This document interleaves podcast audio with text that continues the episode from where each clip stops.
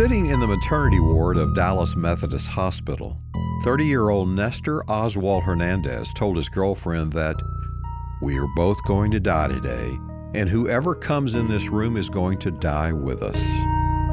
Hernandez, a violent offender out on early parole in Texas, executed a social worker and a nurse as they entered the room of his girlfriend and newborn baby, according to a Dallas police arrest warrant.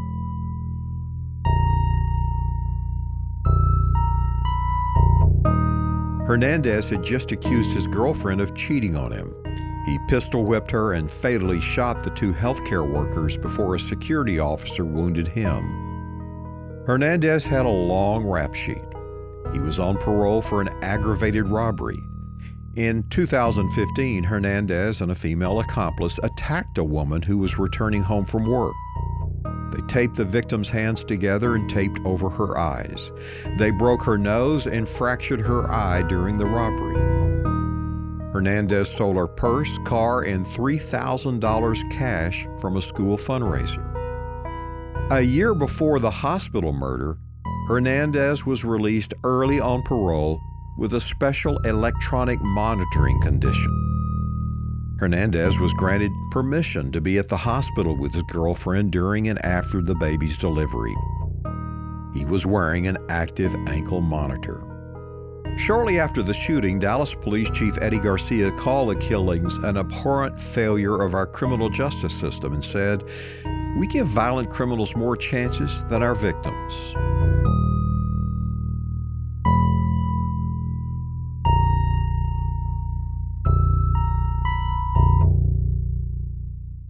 Joining me to discuss early release policies is my co host, former U.S. Prosecutor Bill Johnston, and the Chief of Police of Prosper, Texas, a suburban community located north of Dallas, Doug Kowalski, who's also served with the Dallas Police Department. Chief, we've seen this horror movie before.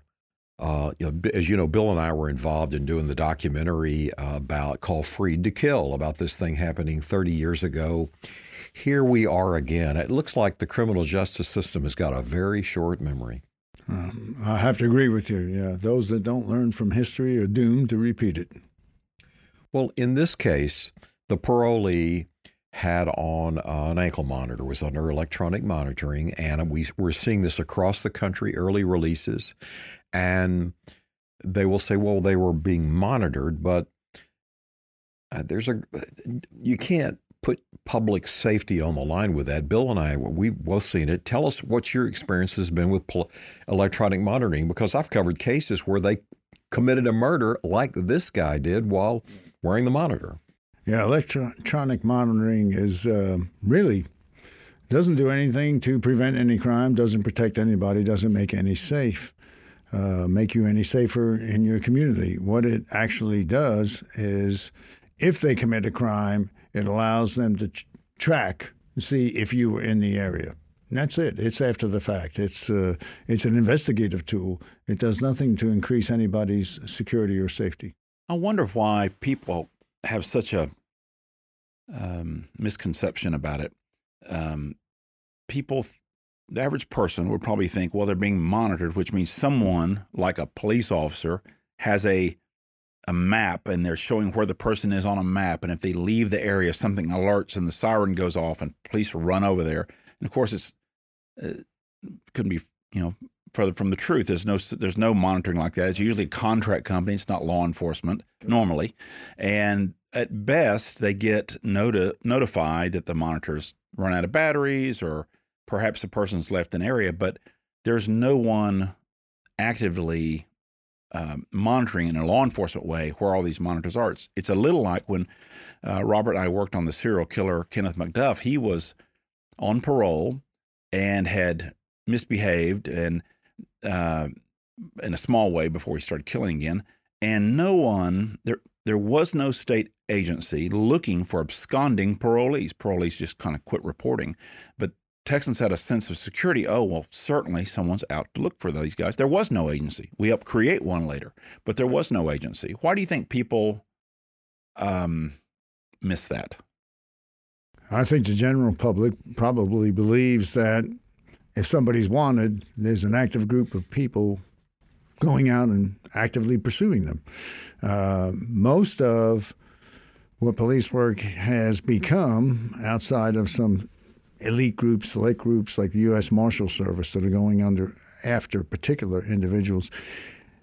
Most of your local law enforcement is involved in responding to calls, answering the particular crimes, making the reports, filing the warrants, and then there's pretty much just a hope that they'll get stopped for some other reason and checked by your average patrol officer and see if there's a warrant out there for arrest. That is actually how it is really happening, but uh, it's uh, it's frightening. I've heard judges defend the re- release of on low bail of capital murder defendants, saying, "Well, you know, they're on monitoring," but there is no one sitting there monitoring. No, you know that there's not an alarm going to go off if they violate. They go lead, go to an area they're not supposed to be in. That's all later after the fact. Mm-hmm. People, uh, the average person may not know that. The criminal knows that. The criminal knows that a pair of bolt cutters, medium size, not too heavy duty, can snip off the monitor. They do it all the time. I would dare say in Texas today, you know, 50 electronic monitors have been cut off by uh, bolt cutters. And certainly that will let a contract company know at some point the monitor is failing to work.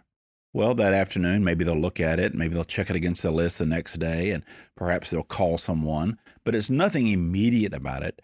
And unfortunately, a lot of really violent crimes are committed right after someone leaves the area they're supposed to be in or cuts off their monitor. Uh, and there's no one that is, no one in law enforcement is monitoring that on a minute by minute or even hour by hour basis. Right. When they uh, cut it off with a bolt cutter or whatever they use, uh, it's intent to go off the grid, and then they're going to go commit whatever series of crimes they intend to go off the grid to commit. And uh, and then it's where are they? They're on the loose again when they really should be incarcerated. There's a uh, crime prevention triangle, and if that's what we're really interested in, is preventing crime, which is what your average citizen should be mm-hmm. interested in, not apprehension. That's after the fact, and all law enforcement agencies should be interested in preventing crime. Well, that has uh, three sides, and the first side is uh, desire. The criminal has a desire to commit a crime. There's really not much anything anything anybody can do to stop that. The other side of the triangle is uh, ability, to have the ability to commit the crime. Well, we'll get into that in a little bit.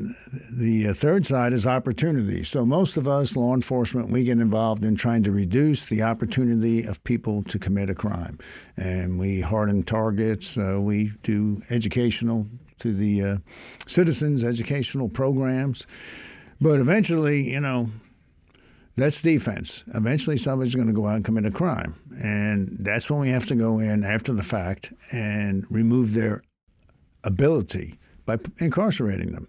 I think the gap here, this is just me, I think the gap here that exists between the public and this issue, but more importantly, between the uh, certain judges, certain district attorneys who, as I say, have forgotten that they're not defense attorneys. They're the district attorney. The district attorney's job is to prosecute and do justice. Mm-hmm.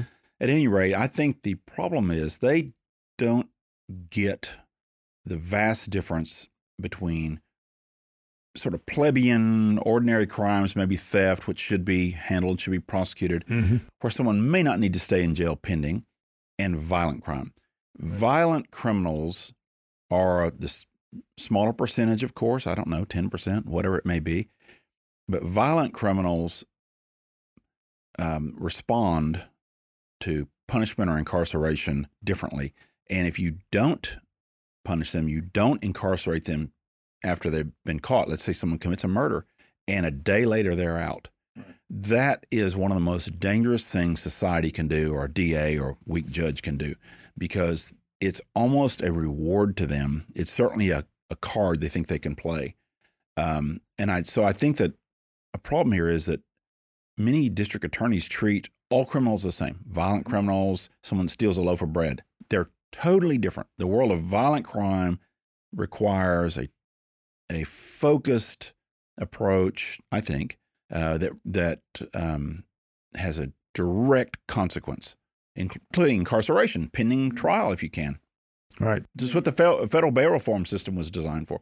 Violent crime, serious drug trafficking, and violent crime was uh, given a presumption under federal law that they should be detained. Yes. Period. And in the case uh, that I talked about earlier, where the uh, parolee is charged with, you know, executing two healthcare workers at that hospital, right. he's out on early parole. You only had, I, I want to say to the parole board members, you only had to look at him because his neck is covered with gang tattoos. Yes. coming down his cheek, off each eye are the teardrops. Talk about that, what that means alone when you see that. Well, generally, that means when they have that teardrop tattoo, it means they've already killed somebody. Generally in prison, uh, he had gang tattoos. He was affiliated with the gang. He was already in there as a violent offender. So why you would want to release him back into the regular, unknowing, unwitting civil population is is beyond me. Robert, we went through this.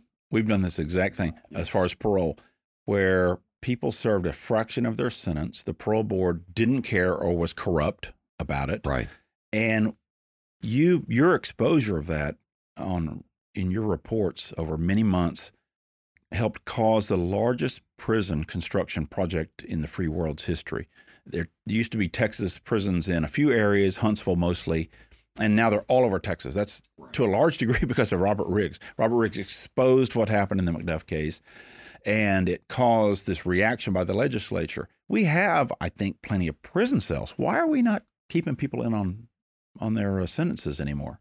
And again, you need a way of common sense sorting out the violent from the nonviolent because we know the violent is a small percentage. That's who you need to keep there. But is this a softer approach? Is this one? Why do you think the institutions are are behaving this way, where they want to let violent people out? Well, I heard they're feeling a crunch again. Yeah. Overcrowding. Over, yeah, backing up in the county jails and all. And this is the uh, you know, unfortunately, some innocent person ends up being the victim of it. Let, let's talk about another issue we're, we're seeing, and that is theft is no longer a crime. That, that seems to be uh, the trend that's going on right now. Uh, theft is viewed as just, uh, you know, probably behavior that's frowned on, but not really criminal.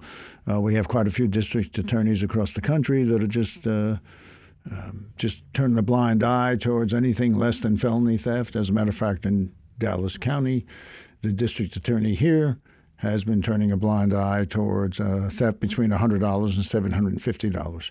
Uh, I just heard on the radio today that he's uh, just been reelected and they may reconsider that policy. But it just means basically you're free to go commit the theft. Now, most police departments in the area have decided we're still going to do our job. We're still going to make the arrest. We're still going to take the person off the street. It's up to the district attorney whether or not to follow through and file the charges. The problem with that is, like I was saying earlier, if you don't remove the people's ability to commit crime, if it's catch and release, they're going to go right back out there and commit more crime, which really hurts any kind of crime prevention efforts. If it's catch and release, we're putting people in jail, they're going right back out on the streets, they're going to turn right back to the crime. Um, it's repeat, and it's just strange. Uh, everyone in law enforcement scratches their head over that because we all know that the folks that you capture have probably committed a minimum of 10 other crimes before you capture them. Now you finally got them where they can't commit crimes anymore because they're incarcerated either awaiting bond or they've been convicted. If you just turn them right back out on the street, they're going to just commit more and more crimes. It, it's it's senseless. It's mind-boggling. And while it may be that theft, people uh, of that mindset, like the DAs that do that, their mindset is well, theft. It's it's it's soft. It's maybe out of need, and there's some of that, I guess, but mostly it's uh, because they don't want to I mean, they don't want to do something honestly. They'd rather do this honestly. There are videos out of California of stores, you know, eight or 10 people going into a store and just looting the store in broad open daylight and walking out and laughing. Uh, and I don't know how, you know, store owners can make it. I guess they, they don't after a while. But the, another issue, I think, is that theft, while it's normally um, just a, a taking of something, if a person resists that, it's often what we call theft from person, where you're actually taking from the person, maybe you're pulling it.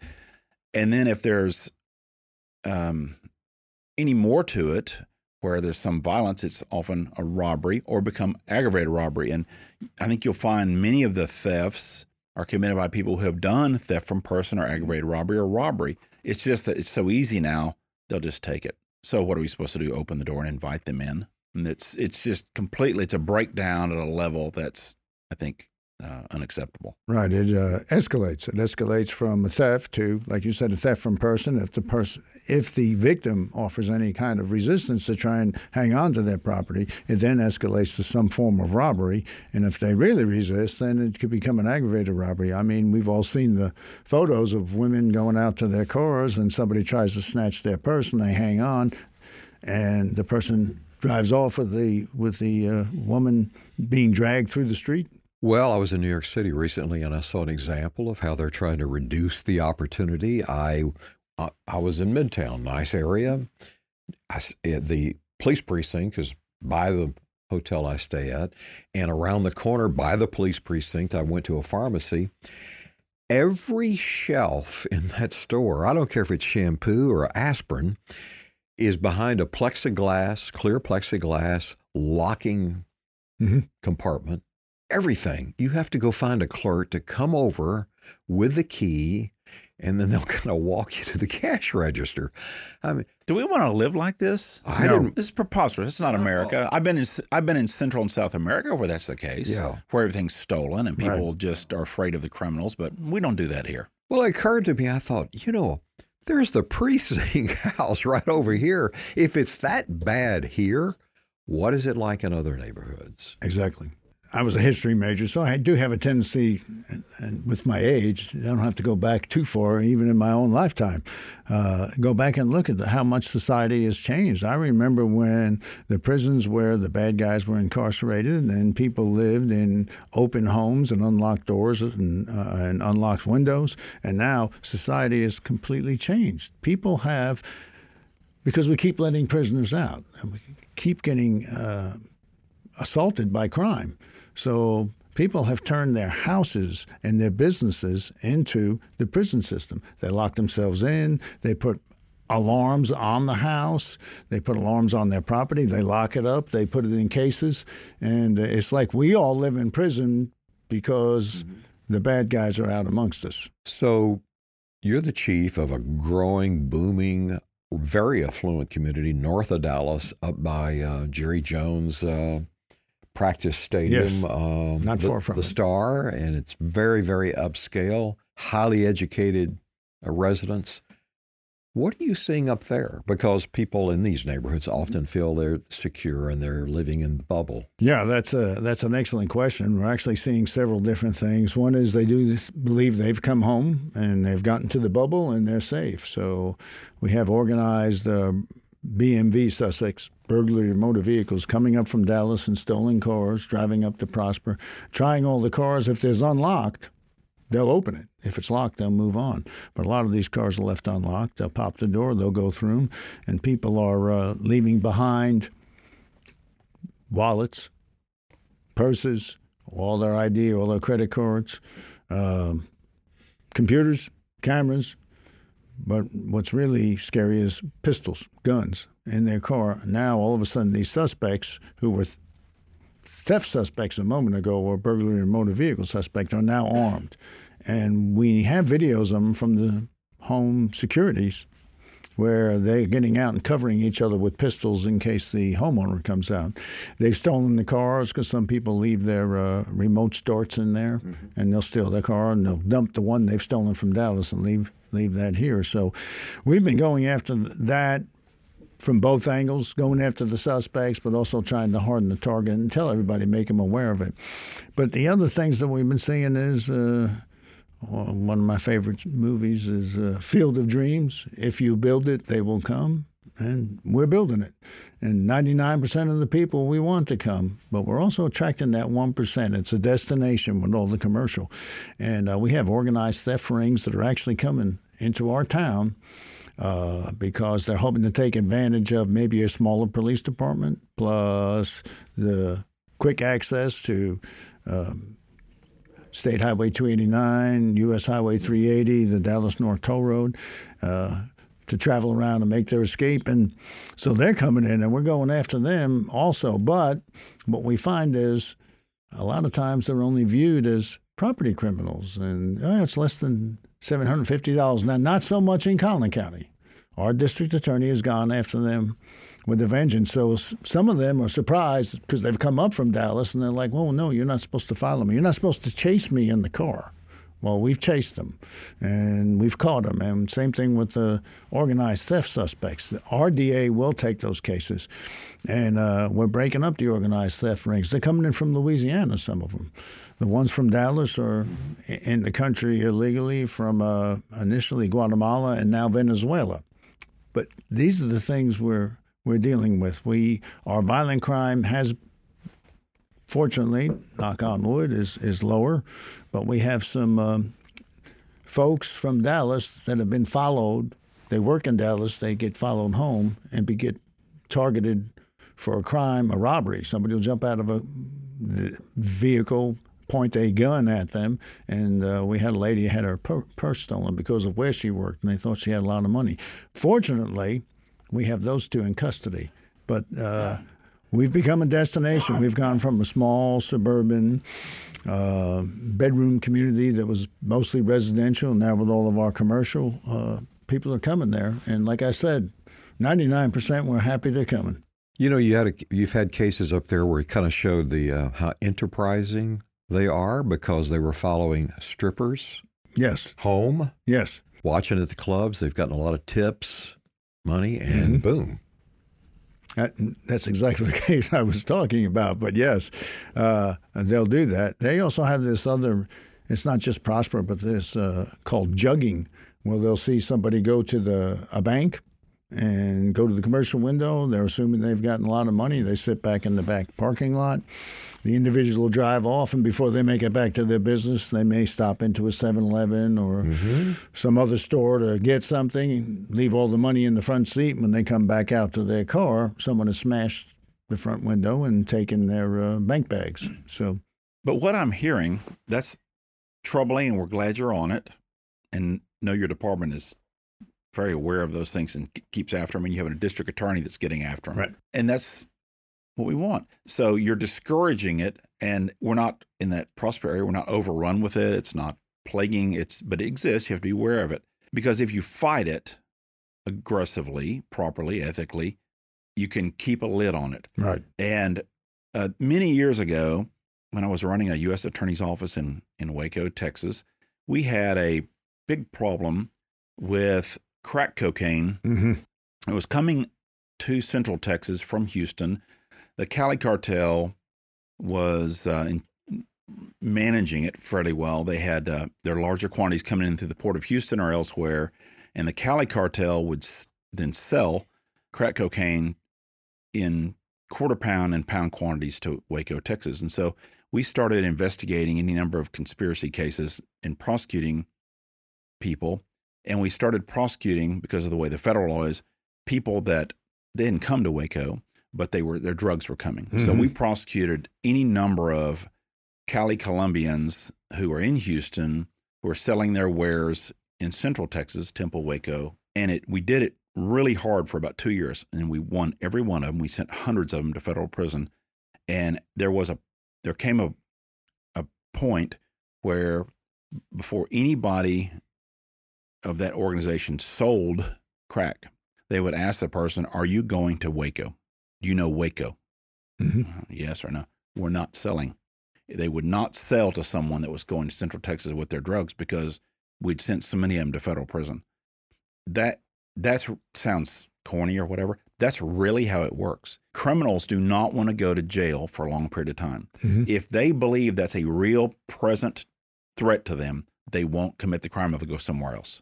Right. And so that's what your your aggressive uh, stance on that and your pursuit, literal pursuit of those, and the DA prosecuting it, that's what you do. You can change the whole game. If Dallas County, for just for instance, or the U.S. Attorney's Office in Dallas, you undertook a big project against violent criminals, let's mm-hmm. say using the Armed Career Criminal Act, something like that, you'll see the numbers change. Yes. It happens.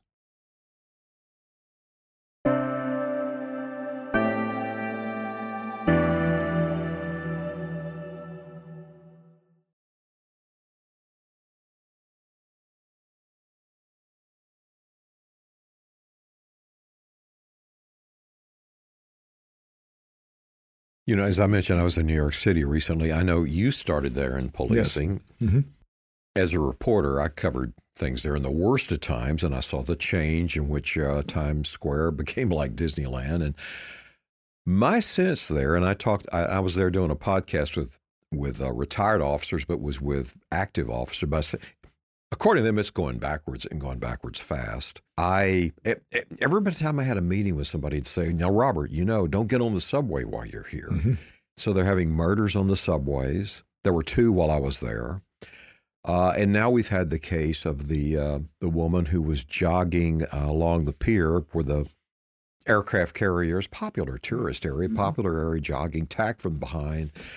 The guy had like 28 arrests, and once they caught him on that, they found out there were others. But there's a lot of criticism about the policing and that they didn't do uh, grid by grid searches and stuff following that. What's your sense of what's happening there at, at, with your experience in policing now and your past experience?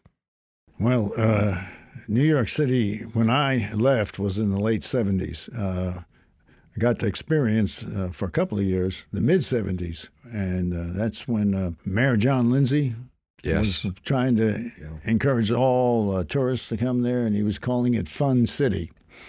And that was kind of the logo, the uh, branding that they were using to get tourists to come. But the police and the fire departments came out and they called it Fear City. They were trying to warn people and tell them exactly what it was, what was going on, how to be, you know, don't come here. It's not a safe place.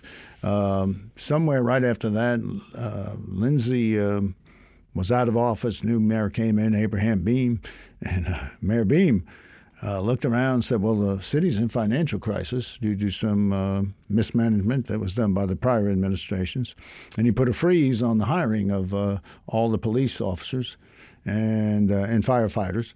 And uh, they went through the normal attrition of retirements, and the numbers were dwindling. Uh, apparently, they weren't dwindling fast enough because the freeze became a layoff, and the first round of layoffs was 3,000 police officers and later rose to about 5,000 police officers. So they had gotten down to bare minimums. I think what we're seeing is history repeating itself again. Now they're not putting a freeze on hiring, not laying them off, but what's happening is no one wants to work there anymore. Nobody's applying there. They don't want to go there. They're not feeling the support, the love. And you really have to feel the support of the community if you want to do this as a career. Otherwise, it's uh, it's, it's a thankless thankless endeavor to just continue to throw yourself into the breach for people who don't really care. But I think that's what is happening in New York City right now, and uh, do and there's no support. Basically, because of all the prosecutions of police officers across the country, not just New York City, officers are standing down. So those that you have are really not really proactive. They're taking time to carefully consider what their options are before they do something that puts their life and liberty at great risk. So I think that's particularly what's happening in New York City now, though. There's been so much. So much uh, bashing of the police that they're having trouble filling their ranks, and a lot of the officers are leaving and going elsewhere. Their attrition there is very high. I think they collapsed one of the units, which was sort of an intelligence, street intelligence unit, which was apparently key to keeping things Yeah. Going More than and- 600 officers. Mm.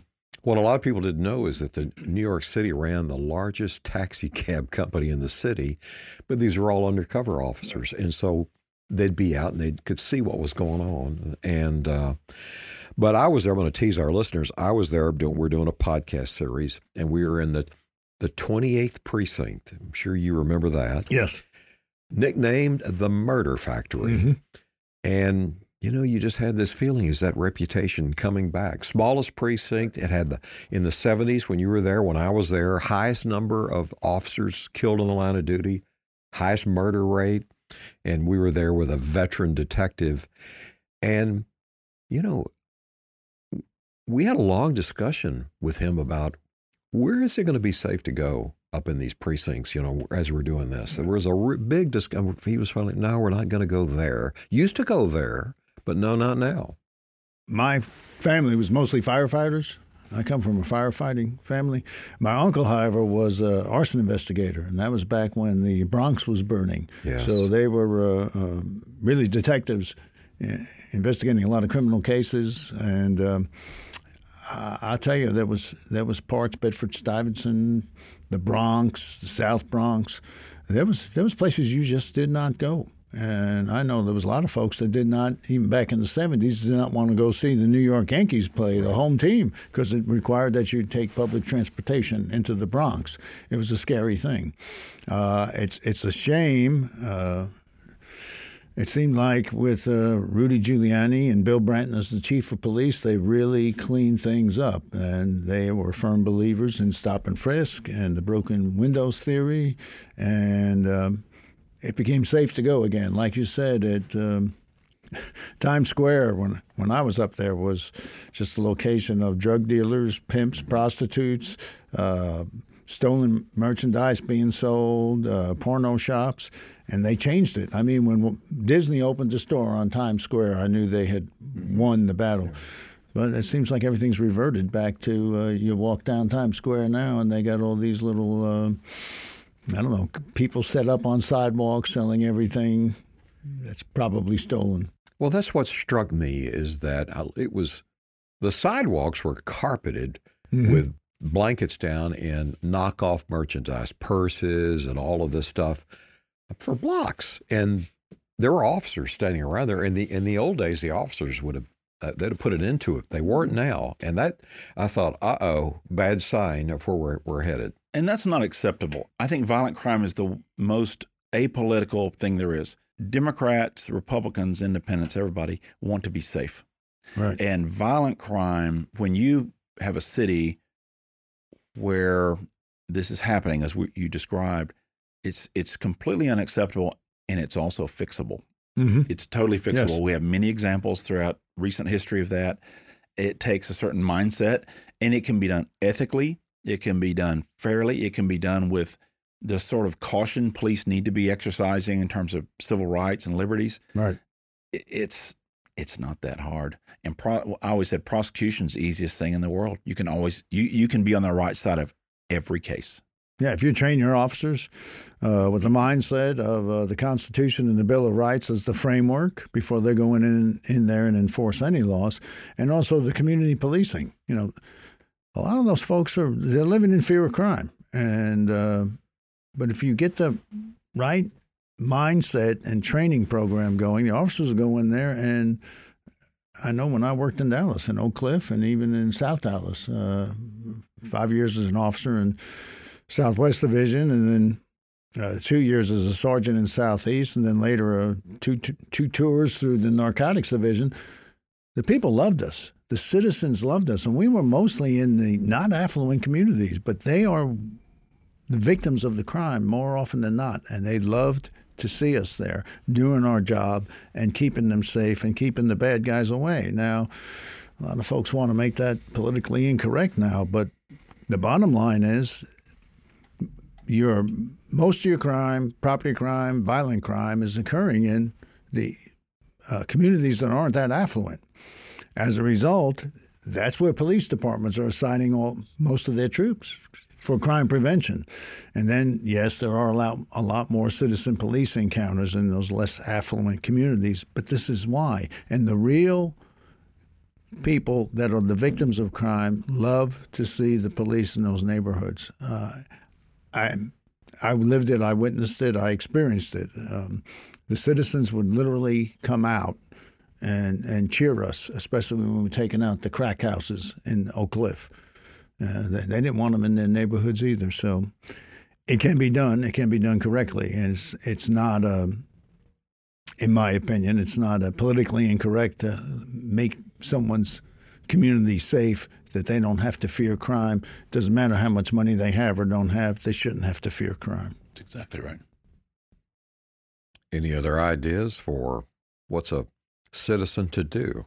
I, I think if citizens, like I know a lot of departments, it may sound a little corny, but we run things like Citizens Police Academy. Uh, from that, we'll do Citizens on Patrol. A lot of departments run volunteers in policing and come in and help in the station. You can do those things if you have the time. If you don't have the time, just get educated from what's going on in your community, what's going on inside your police department, and uh, you know the the best uh, electorate is the most well informed electorate, and uh, they can put the right people in office that that will uh, do the things to keep them safe. You know, I, I am seeing the I'm on the Ring doorbell network and next door, and it, you see the postings. I mean, Yes. you'll see postings about gunshots fired now, that sort of thing.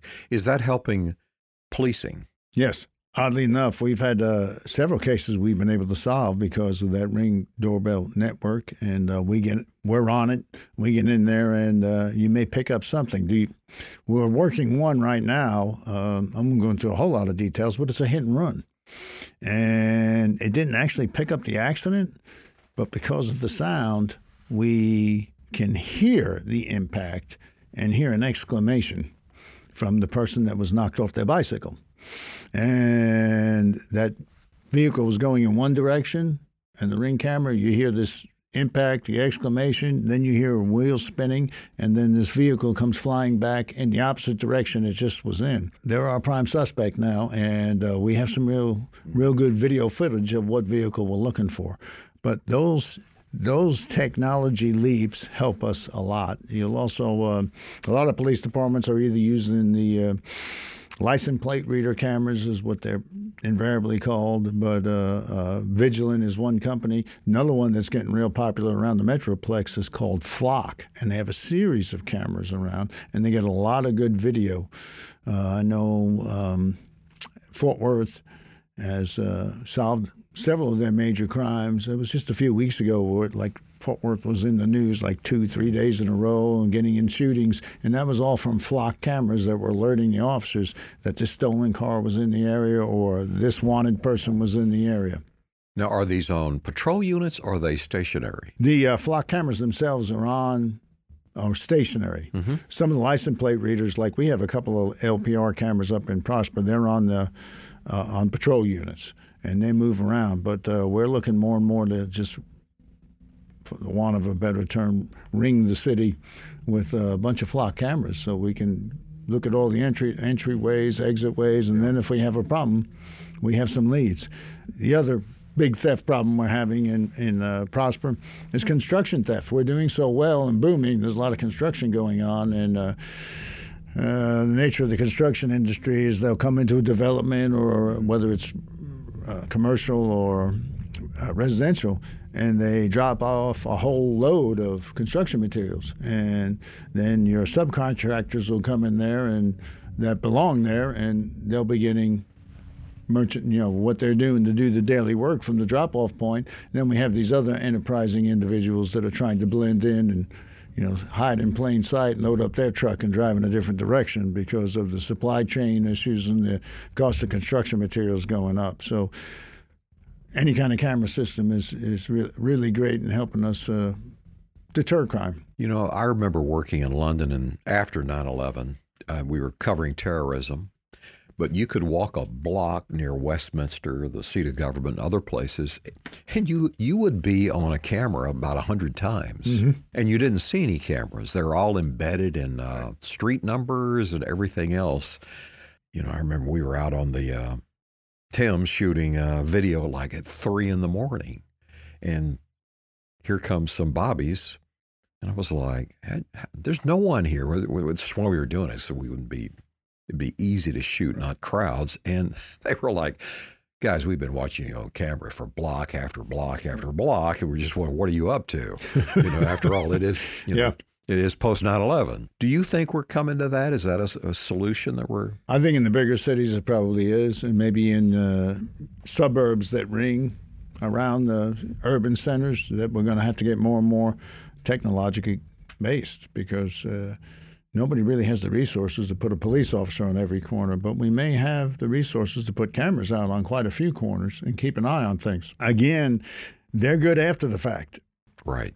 And uh, you know, if you publish where they are, then somebody will come along and destroy them. So you know, the the preventive aspect of it may go away, but but they're good after the fact uh, as an investigative tool. But there's so much we can do to get out there and, and, and do preventive preventive policing, and uh, it's proactive preventive policing, and, and and we have to involve the community. You know, the days of the police officer. When I first became a police officer, those days are gone. Where we were the experts. We we got this. Don't worry about it. We can handle the whole thing. And that was a mistake. You know, we've gotten far away from that now. It's uh, it's we have to involve the community. Our citizens have to be our eyes and ears out mm-hmm. there and work closely with us. How do you get that? Well, you got to develop that trust between between the community and the police. Now, in some urban areas, maybe maybe that's lacking right now, but it can be built back, and it's uh, a matter of. Uh, well, Stephen Covey wrote a series of books and training program about the speed of trust, and he says the first two things you need are character and competence. If you're people of character and then you're competent at doing your job, you can rebuild the community trust. And I believe that. And unfortunately, we're in a time where it's uh, hard to even recruit people. Yes. To try to win the trust. I, I, saw this when I was in New York City. The academies were way down. Mm-hmm. Uh, when I was in that precinct house, there was a lot of young young people in there at the sergeant's desk and everything else because the veterans have said, "I'm out. I'm done," and it's because they don't feel respect. Yeah, don't feel the respect, don't feel the support, yeah. don't feel the love. And the acts of bad apples have just followed on everybody. Mm-hmm. Yeah, that's true. One uh, one bad apple will uh, get us all painted with a broad brush and make us look bad. I still, to this day, and I I teach a lot too, all kinds of different departments for the Texas Police Chiefs Association. No one can yet explain what um, was going on in the George Floyd incident. Nobody knows what that officer was doing or thinking. We can't explain it. We don't condone it. But yet we all got painted with a broad brush mm-hmm. because of it.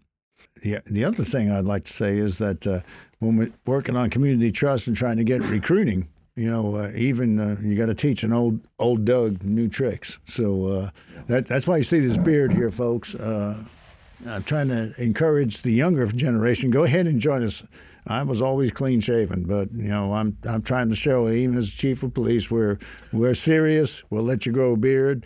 Uh, we'll even let you get tattoos that are visible, not on your neck, not on your face, but uh, on your arms. No, I haven't gone that far. I don't have any tattoos, but we are really actively trying to recruit this uh, this new generation. Uh, that's who we're going to pass the baton to. So we we get better get them in the door quickly. Let me get your take on one other thing with all your experience, and that is Uvalde.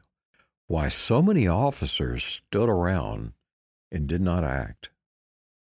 Um, I've kind of looked at that too, and uh, having been the prior SWAT commander in, in Dallas for a number of years, the uh, that's another thing that's difficult to account for. What it appears to me, and I don't have all the information, right. but from what I've been able to see, it appears that the first few responding officers had enough equipment and personnel on scene to go ahead and breach that door. However, they had a chief officer in there with them, and the chief officer was telling everybody to slow down. This is a barricaded person now, and let's slow down. And then everybody else that responded is that you kind of get that in police work. If everybody, if you're like the, you know, the came in 10, 15 minutes later and you're going, well, I guess everybody knows what's going on. This is what we're doing. This is what's happening. You, you make that major assumption that they've got something going now that makes sense. And I'm adding on to that. I think, I think the flawed decisions were made early on. And I've seen some of the video from inside that school when, uh, uh, the school chief was in there, and the first few officers they had rifle plates, they had rifles. Uh, mm-hmm. You know, I, and, and waiting for a key is. They said they were waiting for a key, and the door turns out to be unlocked. I mean, you don't you don't need a key. Uh, I, I just I don't understand any of that decision making. The kids were in there. Every bit of training that I've had, every bit of training that I've taught, every bit of training is to get in there and stop the bloodshed. And Bill, you've had a theory that's, you know, a problem in society now. You want to share it with him and let's. Well, it's much of what you said. I, it's leadership, lack Yes. of leadership. Yeah. We're promoting leaders within government often who are the most indecisive ones because they don't create heat for the organization. And so we have a lot of weaklings, to tell you the truth, who are in leadership. The federal government's pretty bad about it, has been for a long time. Those that promote up are often the the least uh, decisive. But you know, it's a shame. I, I'm with you. I think I'm glad there were several of them there, and they had were adequately armed. Uh, in my book, uh, one person in law enforcement with a 38 pistol and six round, 38 revolver should have gone in there and killed him. It's not that it's and, the, and the, whoever made that decision missed the point too. It's not just that it's barricaded. There are kids bleeding Yeah, bleeding. you yes. have to do and and i just have no tolerance for it but you you can see in the aftermath of it in some of the remarks that were made and the lack of candor by some of the uh, people there that were supposed to make decisions i mean come on I, but i think it's i think it's indicative or reflective of of a lack of really good leadership Yes. um, and that's uh, that's fixable too I, I agree. We have a, well, we've just put it on our police patch, and it's uh, what we firmly believe is the five C's of police leadership. And leadership, of course, doesn't just exist at the top, it exists throughout every level of the organization, particularly in police work, because. You know, no one, no one really cares who's sitting in my office at you know 10:30 at night or on Christmas Eve. It's whoever answers that 911 call. What's your emergency? That's the chief of police. Whoever stops you on traffic or, or answers your call uh, that they've been dispatched to. That's that's the chief of police. So we're trying to get that to permeate the entire organization. And those five C's are character, competence, compassion, courage, and commitment. And you know, character speaks for itself. We do in-depth background investigations on everybody, and you got to be a person of good moral character and and upright and and just. Otherwise, this job will destroy you. So you you have no business being in police work if you don't have good character. Next one is competence. You got to be able to be trained and be able to think for yourself on your feet. You know, uh, because a lot of these officers are out there by themselves. It's solo patrol. Yeah, do we do things as teams? Yeah, definitely. But most of it is solo patrol. So they got to be very competent in what they do, know all the laws, know the Constitution. Uh, compassion. Well, we're in people business. We have got to have heart for these people that we're that we're working with. Courage. And it's not just physical courage. Yes, we get to do that a lot in our earlier career, working in the street. You get to display that, uh, and you know whether or not you're meant for this job. But as you go higher in the ranks, it's courage to make a decision. to do the right thing That's right. Do the right thing, do the best you can, and treat other people the way you want to be treated. But you got to make a decision. You can't just. And it just seemed like that school chief just got lost somewhere in there and became indecisive. But it takes a lot of courage to make make a hard decision and then stick with it. You may not have all the facts at that particular moment. you may get blamed and you may be That's right. wrong but at least make a decision But absolutely. And then the last one is committed. What are we committed to? Well, the community, our profession, but we're also committed to excellence. Be all that we can be. Do the best that you can.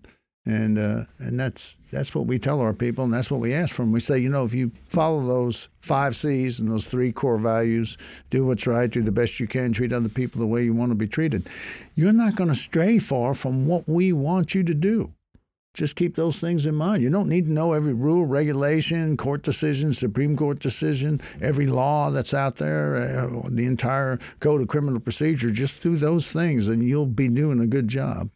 Chief, you've got the final word with the five C's. That's excellent. Thank you. Well, thank you. We want to be your favorite true crime podcast. So please recommend us to your friends and leave a review wherever you listen.